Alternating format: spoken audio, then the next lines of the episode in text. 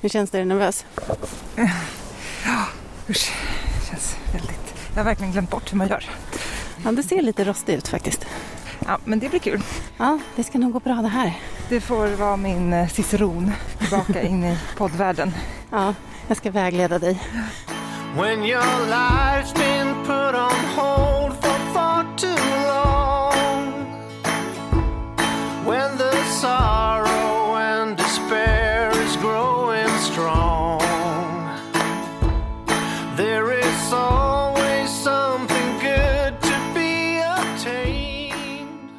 vi faktiskt på den här höjden där det började en gång i tiden nästan. Ja, en slags eh, cirkelslutning blir det. Här spelade vi in vår första promofilm. Uppe på Långsjöhöjden. Ja, ska vi slå oss ner här med utsikt över Stockholm? Mm. På sittunderlaget och fårskinnet. Ja, det blir kallt om rumpan annars. Får våra rumpor plats på det här? Ja, det- ja, vi kanske har dålig självbild. Men varsin skinka i alla fall. Ja, precis. Vi har en skinka var på fårskinnet. Så, Ja. välkomna till ett nytt avsnitt av Bortom ekorrhjulet. Med eh, mig, Katta och Mig, Johanna, som är tillbaka för ett litet gästspel. Mm. Och det är ju, känns, jag har varit lite pirrig för att få spela in med dig igen. Det var så himla, det är två år sedan nu. Va- Det var nyår, eh, inför nyår eh, när det blev 2020 eller? eller när var det? Nej, det var 2021? 2020, hösten 2020 tror jag vi spelade in sista. Mm. Så kan det gå. Mm. Det var ju inget toppenår. 2020. Nej, Inte för det, världen. det har väl inte det här året heller varit, Nej, tyvärr. nej, Nej. det har det ju inte.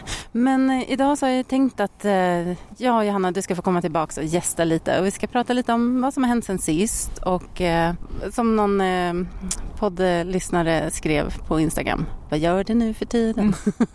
Hör du aldrig av dig?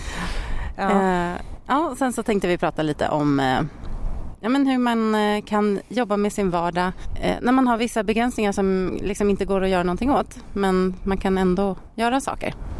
Mm. Det har du gjort. Kämpa på. Precis. Ja, precis. Så det blir dagens härliga avsnitt med Johanna Mm, Tillbaks. kul. på Högerkanalen. Johanna, berätta.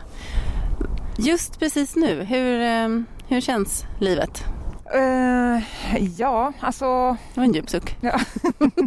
vad ska jag... Det känns eh, liksom lite... Det är lite rörigt i mitt huvud nu kan man säga. Jag går och eh, grubblar ganska mycket. Det, så har det ju varit, känns som, under alla poddår nästan. Det är så här low key sökande hela tiden och sen går det upp i lite mer högintensivt eh, sökande i vissa perioder. Och så är det väl lite nu att jag liksom har lite funderingar igen. Mm. Eh, vad jag ska göra när jag blir stor. Mm. Jag, jag håller på och grubblar lite just nu kan man säga. Eh, Mm. Har liksom tankar om, om framtiden som jag försöker landa ner i. Ja. Vi kan eh, komma spår. tillbaks till dem. Mm. Men eh, sen sist då, för att nu, eh, du hade ju börjat jobba när vi slutade podden. Eller när du Mm, slutade. Precis, ja. Jag började ju hösten 2019 på Ja. polisen. Eh, så då hade jag väl jobbat i ett år där då. Eller? Måste det ha varit. Och du, vi kan ju repetera då för när vi startade podden då hade du precis sagt upp dig från en 12 år på statlig myndighet. Mm, 14. 14 år Mm. till och med. Ja. Och eh, gav dig ut i frilanslivet. Och Mm. där var det ju ungefär ett år. Mm. Sen hittade du ett drömjobb som du bara var tvungen att söka. Ja, precis. Jag eh, har ju haft min lilla krim eh, liksom, fascination eh, ända sedan jag var liten. Eh, och, eh, alltid... Älskar seriemördare. Ja, precis. Varit lite besatt så. Eh, min sjuka, mörka sida som... Eh, nej, men jag har alltid tyckt att det har varit väldigt spännande. Och sen så eh, sökte de ju då civila brottsutredare på polisen. Och då kände jag att det här måste jag ju testa. Så eh, då sökte jag och fick eh, en sån tjänst. Och så jobbade jag med det i två och ett halvt år då blir det väl, lite drygt. Till i våras när jag bytte tjänst inom polisen. Så att jag, nu är jag fortfarande kvar inom polisen men nu jobbar jag med lite andra saker. Lite mer, på en lite mer, vad ska man säga, strategisk nivå. Eller, jag har liksom gått ifrån det här med eh, det operativa och vara ute i verkligheten och lite mer tillbaka åt det hållet, den typen av saker som jag gjorde innan jag sa upp mig då från regeringskansliet Mm, där jag mm. jobbade innan. Och det var ju helt enkelt för att det är ju tyvärr tuffa arbetsvillkor när man jobbar operativt inom polisen. Liksom. Ganska Så- dåligt betalt. Dåligt betalt och det är också, det är liksom, man styr inte över sin egen tid egentligen alls särskilt mycket. Man kan inte riktigt välja när man ska ha semester och sådana där saker. Eh, och det kände jag då efter drygt två år att ehm, jag fick inte riktigt ihop det. Tyvärr, för jag tyckte eh, verkligen att det var ett jätte, jätteroligt jobb. Så, och det här som jag har nu då är ett vikariat och det är det jag är inne i lite nu, funderar över då vad jag ska göra härnäst. Och jag har ju eh, ganska långt framskridna tankar på att faktiskt bli polis på riktigt. Eh, Så spännande. Ja, Mm. det är ju väldigt, väldigt spännande eh, och känns på många sätt liksom jättekul och som en otrolig utmaning också. Att jag verkligen skulle utmana mig själv extremt mycket i så fall eftersom jag egentligen inte vet om jag pallar för allt som man behöver kunna ja, fixa som polis helt enkelt. Men eh, sen är det ju där att då blir det tillbaka igen. Nu har jag ju fått liksom, nu ju bättre villkor igen, liksom bättre lön och det är också så här vanliga kontorstider och det är friare. Jag kan i princip välja när jag ska ha semester. Alltså, så Mm. det är lite mer tillbaka till de villkoren. Och om jag nu ska liksom backa det bandet då innebär ju igen att jag, det blir lite sämre betalt och det blir, eh, man blir ju lite så slav under Schema. Rätt, ja, precis. Rätta in sig i det här med schemaläggning och att det alltid ska vara 50 bemanning eh, när man jobbar liksom i här, operativ tjänst. Så att, eh, det, är det jag brottas lite med nu. Plus allt annat då såklart, som alla andra svårigheter som- jag eventuellt kan ställas inför om jag väljer Som att bli polis. polis. Mm. Mm. Alltså, ja, det är ett farligt, eller det finns risker i yrket om man säger så. Ja, det gör det absolut. Mm. Eh, Det, det kan man ju inte blunda för. Det är ju faktiskt på riktigt så att man riskerar livet varje dag när man går till jobbet. Så man, man vet ju aldrig, man kan ju du vet, krocka Ja, med bilen. sätta sig i en bil. Ja, Ja, allt precis. sådär. Men det är en, eh, mycket, mycket mer aktivt liksom, Ja, det kommer ju, det det ju. möta de mörkare delarna av samhället. Mm. Men såklart också på många positiva sätt också. Ja. Få göra nytta och Det är ju väldigt spännande det här med att liksom gå till jobbet och eh, eh, inte ha en aning om vad man kommer ställas inför mm. under den dagen. Varje Mm. arbetspass är ju som ett litet äventyr i sig. Liksom. Det är ju underbart Eh. för eh, oss som inte gillar rutiner. Mm. ja, verkligen.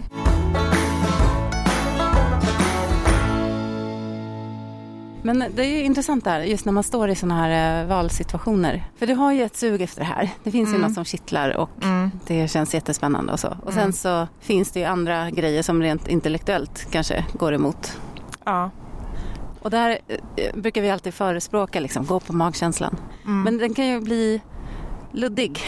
precis. Det är väl så du känner nu? Ja, Mm. det är precis. Det är det. det är, magkänslan eh, säger en sak ena dagen och en sak den andra dagen. Alltså, den ger mig inte något jättetydligt svar. Eh, och det är det jag tycker är svårt. Mm. Det väger ganska lika för och nackdelarna. Och jag, har liksom, jag känner att jag har svårt att landa i så ett beslut som verkligen känns, ja men nu är jag helt säker. Och det tycker jag är någonting som eh, vi kanske har pratat lite för lite om i podden också. Det är ju inte helt i alla fall upplever inte jag det, att det är så enkelt att man bara... Att man alltid vet. Nej, precis. Nej. Att man så här, följer magkänslan och, och så blir det rätt och så vet man att man har gjort rätt val. Jag tycker ja, ja, liksom, väldigt ofta att jag hamnar i sådana lägen att jag tror att, alltså, att jag vet vad jag vill göra och så Ja, ger jag mig in på precis. det och sen bara mm, nej, ändå något som skaver. Liksom. Vi har ju pratat om det här att, det är hur ska man veta vad man vill? Mm. Det är inte alla som har den där, "Ah, jag har alltid vetat att jag ska bli artist eller jag ska bli Mm.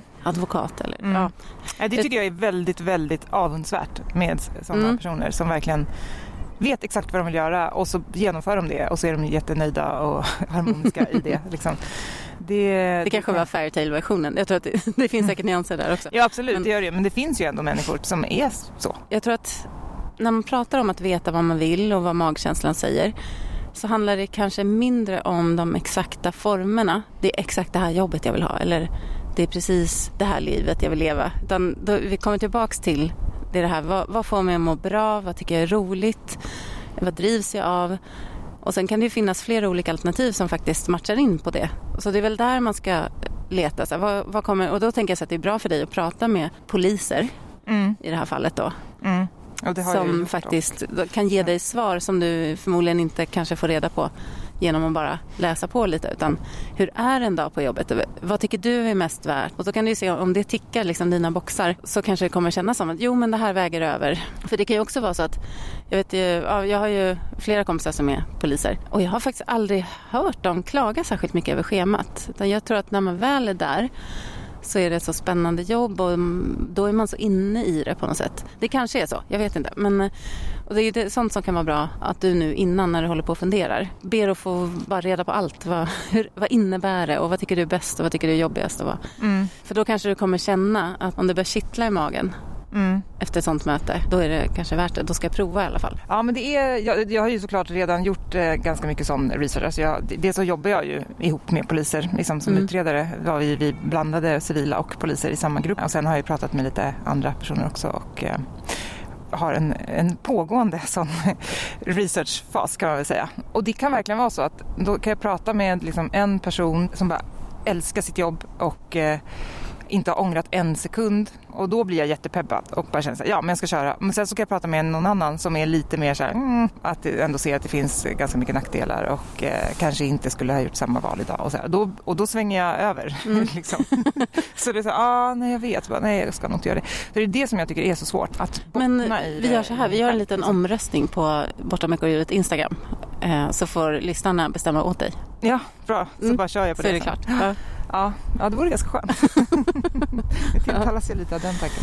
Men jag tycker det är coolt att du överväger. Du är ju 47 nu Mm, precis. och det, det är ju häftigt tycker jag med karriärbyten. Att man vågar. Ja, och det här är ju klart, det är inte en total, alltså det inte, blir inte ett, totalt karriärbyte så, eftersom jag ju redan är inne i liksom, Ja. jobba på Polismyndigheten och så. Men, men det blir ju ändå, det är ju ett ganska stort steg liksom, Mm. att, att faktiskt gå från att vara civil och genomgå liksom ut, alltså polisutbildningen, alltså gå tillbaka till det också igen, att sätta sig i skolbänken och så och sen att bli polis. Liksom. Det är ju något annat, det är ändå en ganska stor grej.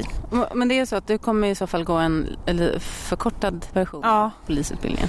Som civilanställd så har man liksom möjlighet att få gå något som kallas för funktionsinriktad polisutbildning och då, då är det en komprimerad variant helt enkelt. Så att, Mm. eh, då är man liksom färdig på ett och ett halvt år. Man läser liksom ett år och sen är det ett halvårs aspirant och sen är man liksom klar. Vi får se vart det landar. Men Mm. här, nu är vi mitt i processen. Det är ju så här Mm. livet är. Ja, Man är måste grubbla och bestämma sig. Ja. Väga för och nackdelar och försöka hitta sina, sina viktigaste bitar i sådana här beslut. Mm. Och vad det är som egentligen väger tyngst. Liksom. Vil, vilka av mina boxar behöver vara itickade mest, eller vad man ska Mm, säga. mm. Eh, Det är det som jag tycker är lite svårt. För jag är ju jag har ju insett nu när jag har jobbat i ett par år med en betydligt lägre lön än vad jag haft innan. Så att, alltså det är verkligen en faktor som spelar in. Och det är för, pengar har ju aldrig varit min drivkraft. Inte så, jag behöver verkligen inte tjäna jättemycket pengar. Men eh, när man känner att, att det är så dåligt betalt att det liksom är ja, nästan som att man jobbar ideellt eller att det är så att man, att man ska bara jobba för att det är som ett kall. Det gör också någonting med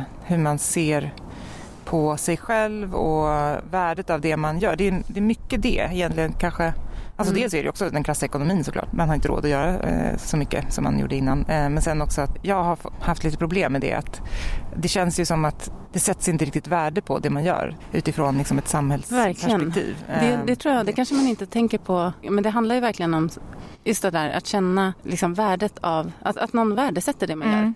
Och att det är en viktig känsla för Mm. yrkesstoltheten och eh, motivationen. Chefer som försöker pruta ner. Det, det är psykologiskt inte så himla bra att göra det heller. För att Nej. du kommer få lägre motiverade anställda. Och inte på grund av att oh, jag vill ha mer pengar utan ja, du sätter uppenbarligen inte ett värde på det jag gör. Och just när det gäller poliser så är det ju också att det är ju liksom så otroligt dåligt betalt så att det är som ett hån. Liksom, att man förväntas gå in och riskera livet liksom, och knappt kunna man kan ju nästan inte leva på en polislön. Det, Och jobba nätter Liksom. och helger och högtider. Eh, Och, ja, precis. Eh, så det är, ja, ja, don't get me started.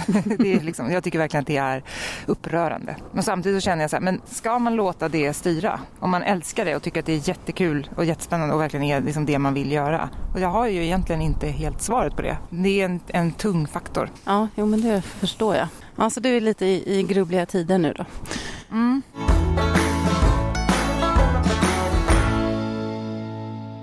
Åldern är ju en jätteviktig faktor också. Tänker du på pension och sådär? Nej, men mer att så här, det går inte så många fler tåg nu. Så är det faktiskt. Sen kan man liksom, eh, prata om att åldern inte spelar någon roll. Att det är man, bara man vill så kan man byta karriär och allt sånt där. Liksom att, att man också jobbar längre upp i åldrarna nu och så. Men det är ändå ett faktum. Och speciellt i ett sånt jobb. Om jag ska göra det så måste jag göra det nu, nu, nu. Alltså egentligen Mm. helst för några år sedan. Liksom. Men, och då känner jag också att om jag nu ger mig in på det här och liksom byter lite grann spår igen och satsar liksom både tid och ja, indirekt satsar ju pengar då också i det. Så då blir det ju också svårt att ångra sig sen. Eller det går ju men då har man ju, då har ju tappat några år till. Och sen kommer det där magiska 50-årsstrecket som ändå känns som någon slags milstolpe. Det spelar ju också verkligen in för beslutet. Att, alltså hade det varit för tio år sedan så hade det varit lättare att bara, ja men jag testar. Och om det inte känns rätt Mm. så kan jag ångra mig. Men jag tänker du har ändå liksom säkert 20 goda år kvar i arbetslivet Jo, men, efter eh, eh, 50. Jo, det, det kommer väl bli så också att vi kommer behöva jobba i 20 år till säkert. Men, men det är ändå så här skillnad att vara liksom 60 än att vara 40, alltså på arbetsmarknaden. Jo det är det ju. Eh, Så att, Men där tänker jag liksom att av varje sån grej, om du testar nu det här så gud du kommer utveckla så mycket av det, du kommer lära dig så mycket och som du kommer ha nytta av vad den gör sen då om du skulle ändra dig. så är det ju såklart. Men eh, det skulle kännas jobbigt ändå att ge sig in på det och sen eh, inse att det inte riktigt funkar. Det skulle vara liksom tungt. Mm, mm, nu tänker du för mycket. Ja, men det är det jag gör. Ja. Jag är inne i de här grubblerierna nu eftersom jag nu, det börjar liksom bränna till. Jag måste liksom verkligen bestämma mig väldigt snart. Ehm, så det är därför jag, liksom, jag går och grubblar över det här jättemycket. Mm. Och, och det kanske låter lite... Du som lyssnar, har du någon input så tar Johanna säkert tacksamt emot den. Ja. Eh, ja men eh, vi får se Mm. vad det landar i. Det känns ju ändå... Nu har jag öst på med en massa problem här. För det är de ju som jag behöver tänka igenom dem ordentligt känner jag. Men det finns ju också en massa som känns jättekul och jättespännande och, eh, och jag är ju verkligen hälften av tiden så känns det jättepirrigt och jättelockande och så. Så jag måste Mm. nyansera mig själv lite känner jag. Ja, nej, men jag förstår. Vi hoppar ju rakt in i den här slutprocessen i ditt huvud. Mm, precis. Så där är vi då.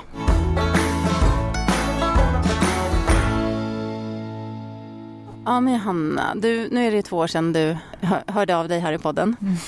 Du valde ju att pausa då på obestämd tid för att det var lite körigt och sådär. Så men det kanske är några lyssnare som undrar sådär hur, hur det har gått med det och hur, hur du mår idag. liksom. Ja, ja, precis. Ja, det var ju lite... mm, Ja, dels så kände jag ju, eftersom jag hade börjat jobba då, jag jobbade inte heltid men 80 procent igen och med liksom, att det var svårt att hinna med. Jag kände att jag var väldigt mycket liksom, tillbaka in i ekorrhjulet på ett sätt. Och sen så eh, hade vi också lite, mm, det var lite jobbigt med min ena dotter som inte hade, eller hon brottades ju lite med lite olika grejer och hade, fick panikångestattacker och sådär. Eh, så det var ju lite, en lite tung period. Men eh, det har ju blivit väldigt mycket bättre nu. Alltså, eller det, hon, hon mår bra nu. Mm. Eller båda mina döttrar mår faktiskt väldigt bra nu. Och Ja, är glada och nöjda och harmoniska och så. Så, att, eh, så det känns jätteskönt. Där är jag ju på en mycket bättre plats nu än vad jag var då. Ja, och det är skönt. Det är Mm. ni värda. Och Mm. även om det, det händer ju saker i livet. Det, Ja, det gör det ju. det Eh, händer ju, har ju hänt saker i år också. Men eh, mm. ja, nu ni har vi- väl lite mer balans i... Ja, men, nu, jo, men, jo, men det, det tycker jag absolut om man jämför med hur det var då. Eh, sen är det som sagt, det är alltid saker. Nu har det varit eh, jobbigt för att min svärmor eh, hon dog precis alldeles nyligen i cancer och sådär. Så det är klart att det har ju varit tufft på, för familjen också. Eh, Mm. Men eh, Ja. Livet. ja, Mm, precis. det är så. Men i grunden så mår ni bra och är glada. Ja. Ja, jag tänkte ifall det är någon som undrar hur det har gått och sådär. Så, Mm, mm. ja. Tack för omtanken. Du har ju ändå, även om du sa ju här nu att du liksom kände att du var tillbaka i ekorrhjulet och jag vet att du kände då så här, men jag kan inte bidra så mycket. Men jag vill ju ändå lyfta fram att det är, är liksom ett helt annat ekorrhjul och ett som du mycket högre grad har valt själv. Mm, jo, men så är det ju. Och sen har du ju också gjort andra förändringar. Om man tänker på när vi började med den här podden för fyra och ett halvt år sedan nu. Då drömde ju du om en gård på landet med massa djur och du var så frustrerad över... Ja, det gör du fortfarande. Men du var så frustrerad över Kalle och Britta. Du kunde inte ens titta på Nej. det programmet. Ni landade i att nej, vi, vi kan inte flytta nu. Vi vill inte rycka upp barnen. Eh, och din man vill ju heller inte flytta åt samma håll som du. Alltså, ni vill ju Mm, och, och, och i olika väderstreck så att säga. ja, Ja. precis. Mm. Så ni Han, vill, i han vill inte flytta åt rätt håll. Nej, precis. Han vill inte norrut. ja, så kan det gå när man är gift med en skåning. Ja, precis. det, det är smällar man får ta. Ja. Men eh, sen gjorde ju du en rad förändringar ändå i din vardag här. För ett tag så var ju du verkligen så här att nej, jag kan inte bo kvar en minut till Mm. i Stockholm. Och, Mm. Mm. Men det gick ju och du kan väl berätta lite för jag vet att vi har många lyssnare som har lite samma situation. Att man av en eller annan anledning eller fler inte riktigt kan ändra så mycket. Nej, och det är ju alltså, eh, framförallt när man har barn och en annan en medförälder som också har sin egen vilja. och så, då kan det ju vara jättesvårt liksom, med de här stora förändringarna. Det, det komplicerar ju saker.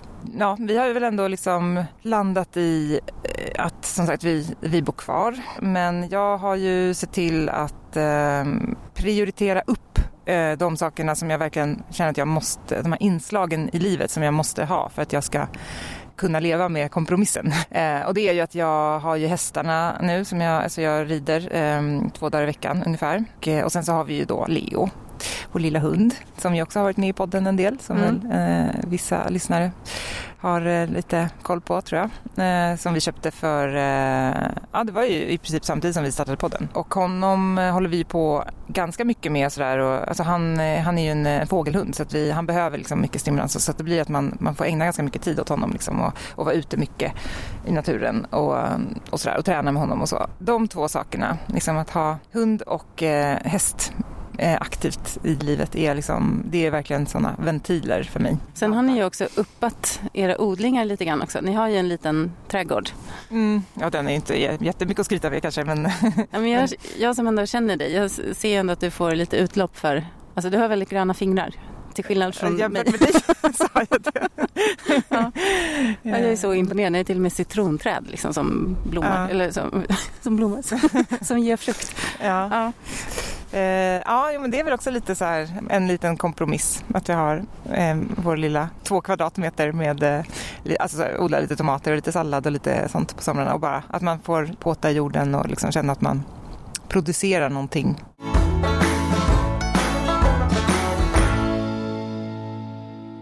Och sen kanske det största då, att du, du bytte faktiskt jobb. Ja, precis. Det gjorde jag. För du var ganska understimulerad och uttråkad och kände att du var på fel plats Mm. eh, på det här gamla jobbet. Mm. Vilken skillnad skulle du säga att det gjorde för dig? Det gjorde ju väldigt stor skillnad. Ja, alltså, jag tror ju att om jag hade fortsatt då så hade jag nog eh, gått in i någon slags utmattnings eh, slash vanlig depression. Liksom. Det var ju... Mm. Ja, du gjorde ju faktiskt det nästan. Alltså Ja. inte utmattning, men Ja, du var ju lite deprimerad. det var nog nödvändigt. Jag behövde liksom göra det, det bytet. Så det har ju ändrat väldigt mycket. Och det här eh, som jag har gjort nu har ju varit Alltså att, eh, att gå in i det här och vara liksom brottsutredare med allt vad det innebär eh, med alltså möte med verkligheten eh, som också var lite det som jag längtade efter. Jag längtade ju efter att så här, på något sätt komma ut mer i verkligheten från min bubbla där jag hade varit i 14 år. Det har ju varit väldigt, väldigt, jag har verkligen fått utmana mig själv och fått lära mig jättemycket och eh, insett att eh, det är en massa saker som jag liksom klarar av, som jag kanske inte trodde att jag skulle klara av eller som jag liksom var jättenervös för och sådär. Och det är väl liksom ett, ett steg i utvecklingen, alltså åt det hållet som att då om jag nu tar steget fullt ut och blir polis så är det de utmaningarna fast eh, gånger tio som jag kommer att ställa sig för. Men då vet jag ju ändå att om man liksom bara går in i saker eh, och utmanar sig själv och liksom vågar och testa så klarar man ju väldigt mycket mer än vad man tror. Eh, så det har ju liksom lärt mig att jag är eh, mer kapabel än vad jag kanske trodde att jag var. Är ju en häftig känsla. Mm. Eh, När man liksom känner att man växer. Vi är, vi är mer eller mindre sugna på utveckling som människor. Eh, Men jag tror vi alla har det i oss ändå. Att står vi helt still så vissnar vi. Jag tycker det är modigt som du, det som du har gjort. Att verkligen byta bana och, och ja, i mina ögon också så känns det extra modigt just för att, så här, ja, men att hålla förhör och träffa liksom både kriminella och brottsoffer och med allt vad det innebär. Mm. Så jag kommer ihåg när du berättade att ni fick öva på så här, ja, vad, vad gör vi om de har en kniv med sig? Mm. Ja. Mm. Så att, ja, det är häftigt. Men jag tror att det man kan ta med sig är väl eh, att det går att utveckla sig själv inuti otroligt mycket utan att byta plats eller byta liksom allt i livet. Så kan man fortfarande få den här inspirationen och energin som det ger Mm. genom att lära sig något nytt eller Mm. att ändra någonting i sin vardag. Så att det, det är inte alltid de här, och det har vi sagt jättemånga gånger, det är ju inte alltid de här jättestora stegen och drastiska förändringarna utan dels det där att få utvecklas. Det ger jättemycket tror jag. Och sen som du har gjort också att få in de inslagen som du behöver för att må bra. Att du får in dem i din vardag där den var. För ni har ju inte Mm. ändrat någonting annat. Liksom. Nej, precis. Det har vi inte gjort. Vi tuffar på. Mm. liksom. men, men, eh, ja, men just som säger, att jag känner att jag har um, Du har- styrt och designat mer själv. Alltså gjort liksom, medvetna val då, eller vad man ska säga. Eh, Och du har ju ett helt nytt liv jämfört med för fyra år sedan. mm, Eller fem år sedan. mm, jo, det har jag. Men du har ju egentligen inte ändrat jättemycket. Att vissa av de sakerna hade ju ändrat sig ändå eftersom det handlar också mycket om så här, till exempel att barnen växer och blir större och man får ett annat liv beroende på hur deras utveckling ser ut och sådär. Men eh, absolut att eh, mitt liv hade ju sett väldigt annorlunda ut om jag bara hade fortsatt jobba på i mitt gamla jobb. Mm. det- Tänk allt du har lärt dig de här senaste Mm. fyra och ett halvt åren. Ja. Ja, det är väldigt mycket. Och alla ridturer du har tagit. Och... Mm. Ja, nej, men det, är- det är häftigt och det är någonting att skicka med till, till er som sitter och, och för, kanske förtvivlas över att så här, men jag kan inte flytta. Det är ju sådana här ändringar eh, som gör den stora effekten. För att vardagen är ju merparten av våra liv. Ja. Så en, även en Nej. liten ändring i ens vardag, det blir ganska mycket med tiden. Absolut, och just det att man känner man har liksom tagit lite kontroll över sin situation och eh, inte bara åker med och är så ett hjälplöst offer för den här floden av liksom massa måsten och sånt som man inte tycker att man kan påverka.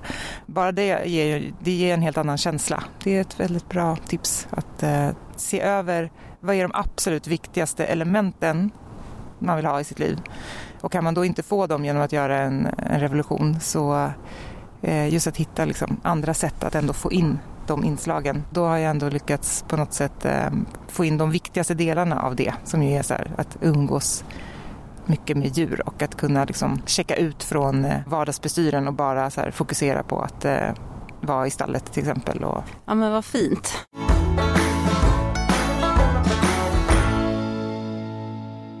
Jag vet att du pratade om det precis, ja, men ungefär när du började det här eh, jobbet som brottsutredare. Så hade du en sån lite gnagande känsla av att ah, det känns ändå lite som ett misslyckande. mm. Att, för du, din första plan det var ju att frilansa när du sa upp dig. Och hur tänker du kring det idag? För vi har ju båda justerat våra planer längs vägen och sådär. Ja, precis. Jag tror att det också är viktigt att liksom ha det med sig, att vara prestigelös inför ehm, att visst det är bra att vara målmedveten och att tänka att man ska genomföra sina drömmar och liksom inte ge upp och så. Men samtidigt så kan det verkligen hända saker längs vägen som ändå gör att man behöver liksom justera den där tänkta spikraka vägen som man hade eh, liksom sett framför sig. Inte minst att man själv förändras längs vägen. Nej men precis. Ja. Och kanske inser att ja, men det här var inte riktigt ändå det jag, jag ville. Liksom. Eh, och att, då, att det verkligen inte behöver vara ett misslyckande utan det är väl snarare en framgång. liksom, att man är öppen för det och då inte bara stångar sig blodig och eh, fortsätter för att för att det är en massa prestige i det eh, och så kanske man inte riktigt mår bra i det utan då är det ju bättre att faktiskt eh, byta spår. Ja, helt enkelt inse att eh, Nu är dina kollegor ute och åker. ja. jag om ett år. Mm. Ehm, ja, nej men så att eh, jag tror att det, för det är en sån sak i alla fall som, ja, jag har ju, jag mm, brottades ju ganska mycket med det just att så här, det blev inte så som jag hade tänkt och eh, då känns det lätt som ett misslyckande. Jag tror inte man ska se det så. Eh, och jag tänkte som att du också till exempel nu har flyttat från Särna som ju ändå var en, en stor Mm. grej för dig och det var någonting som du verkligen liksom ville göra och eh, att det skulle liksom förändra ditt liv. Eh, och, och nu har du liksom lämnat det och Ja, därifrån och liksom, ja. precis. Men för där tänker jag så här, ja det förändrade mitt liv. Jag bodde där i fem år. Och när livet förändras så förändras ju också behoven. Mm. Jag hade ju helt andra behov när jag flyttade dit. Och sen så, jag har fortfarande behovet av liksom Särna i mitt hjärta. Och kommer ju vara där mycket ändå. Men eh, sen hade det liksom tillkommit nya behov. Eller att det går i faser. Jag tror mycket på det. Att det är ju en, hela tiden en utveckling, en process. Och jag tror inte att något steg är, förutom när det verkligen är slut. Mm. Men Och det är det ju förr Men- eller senare. Ja, men liksom inte något steg är svaret på allt. Nej. Jag har svårt att se vad det skulle kunna vara som för Mm. evigt uppfyller alla behov i rätt balans och sådär. Utan jag, jag ser det väldigt mycket som att just nu har jag behov av det här och jag tycker det känns jättebra. Om ett år kanske jag känner att nej men nu kan jag hoppa tillbaks till lugnet eller så blir det något annat. Och när man ser det så, då blir det ju mer som en, vet inte, det finns så många möjligheter. Många halvfulla glas. Ja, verkligen. Stå där och frestas. Ja, och en helt annan känsla inombords. Istället för att tänka så här, men nu ska jag vara nöjd här och jag Mm.